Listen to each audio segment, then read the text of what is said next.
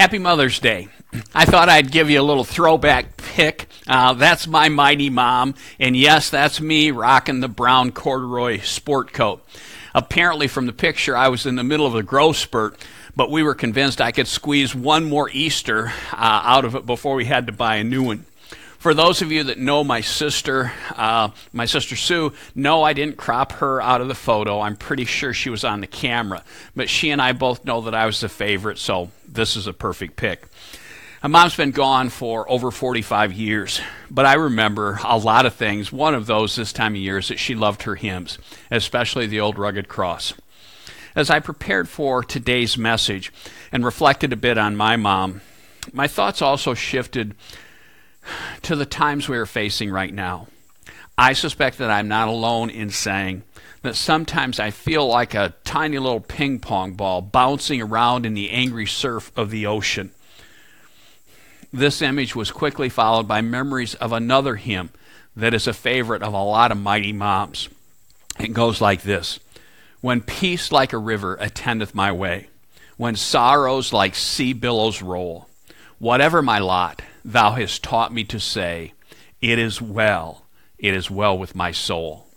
It continues with, Though Satan should buffet, though trials should come, let this blessed assurance control that Christ has regarded my helpless estate and has shed his own blood for my soul. It is well with my soul. It is well, it is well with my soul. Pray with me. Father, right now I think about those for whom they're not feeling that it's all well with their soul. And I ask that your Holy Spirit would come alongside of them and remind them that you are there with them. And it can and it will be well with their soul. And help them to lean into the comfort that you have for them. Thank you, Father. Amen. Virtually every mother that I have ever known has times when they feel like they're not living up to their own expectations. They're not living up to the expectations of others, or they're not living up to societal expectations. And that was even before a global pandemic and stay home, stay safe for a couple of months.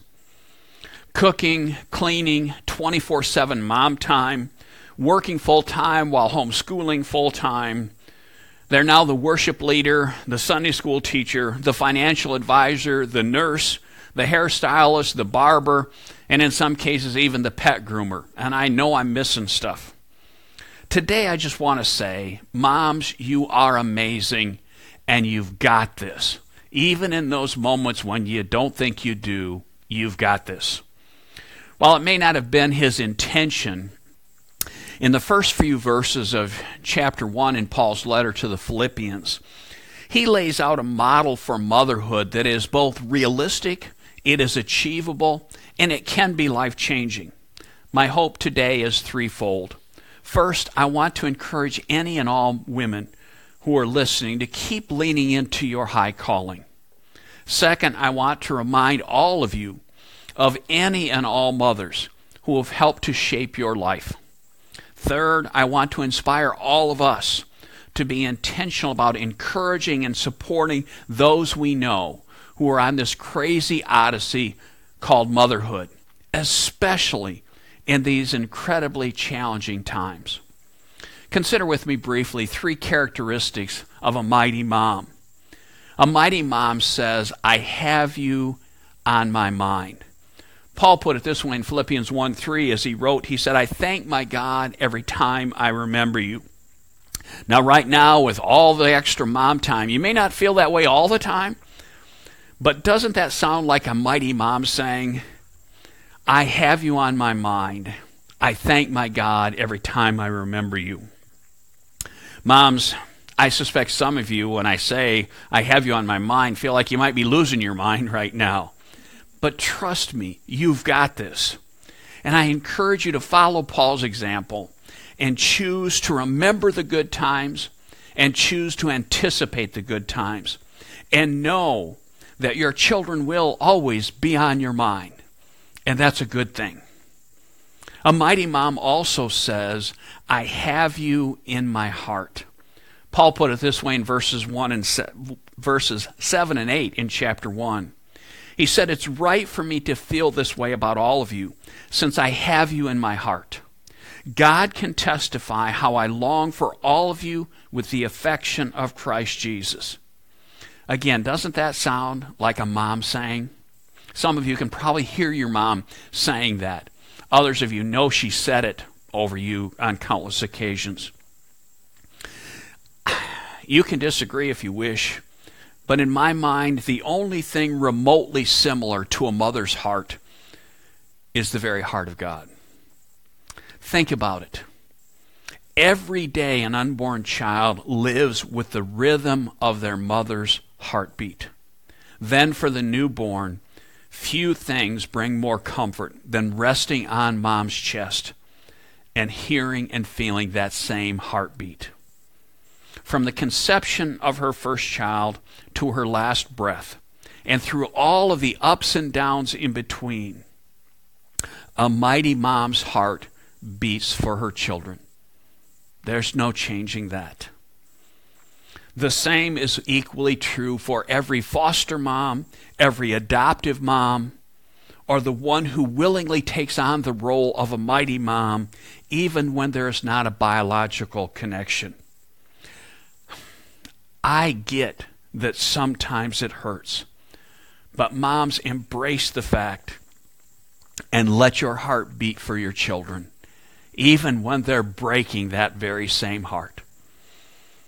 A mighty mom says, I have you in my heart.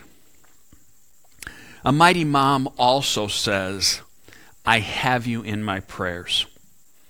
I'm sorry. No, I'm not sorry. I'll just say, I know it's not politically correct, but to me, there is nothing like the prayers of a mighty mom. I've said it before, but I'm confident that I would not be where I am today if it were not for the prayers of my mom. Now, granted, I would not be where I am today if it were not for the grace of God, but I also wouldn't be where I'm at today if it were not for the prayers of the mighty mom who is the mother of my children as well, and who also is right now serving as my AV tech in the midst of this crazy time. Paul prayed a prayer in verses 9 through 11. And just picture this as a mom praying over her children. And this is my prayer that your love may abound more and more in knowledge and depth of insight, so that you may be able to discern what is best and may be pure and blameless for the day of Christ, filled with the fruit of righteousness that comes through Jesus Christ to the glory and praise of God. May not have been those exact words, but I know that I know my mom prayed that for me. And I suspect many of the moms here, perhaps even all of them, have prayed the same. Moms, I just want to say, when it comes to I have you in my prayers, don't give up. When nothing changes, pray. When it looks like you've won a victory, pray because sometimes you get surprised. And when we're everywhere in between, from heart crushing defeat to mountaintop joy, everywhere in between, keep praying. When you don't know what to do, pray. When you think you've got it all figured out, pray, because I love you, but you don't have it all figured out.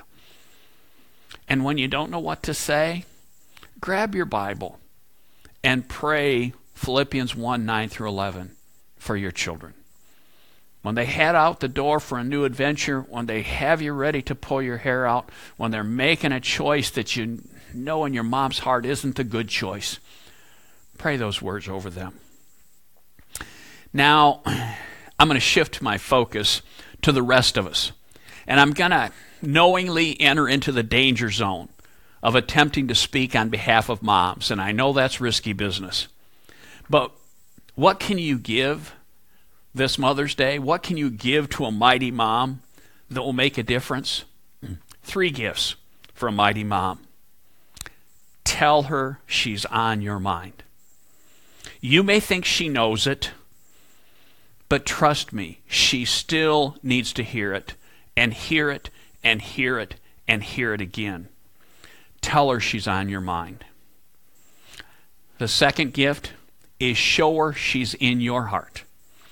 You may think she knows it, but trust me, she needs to feel it. Now, you may need to do a little research because every mom is different.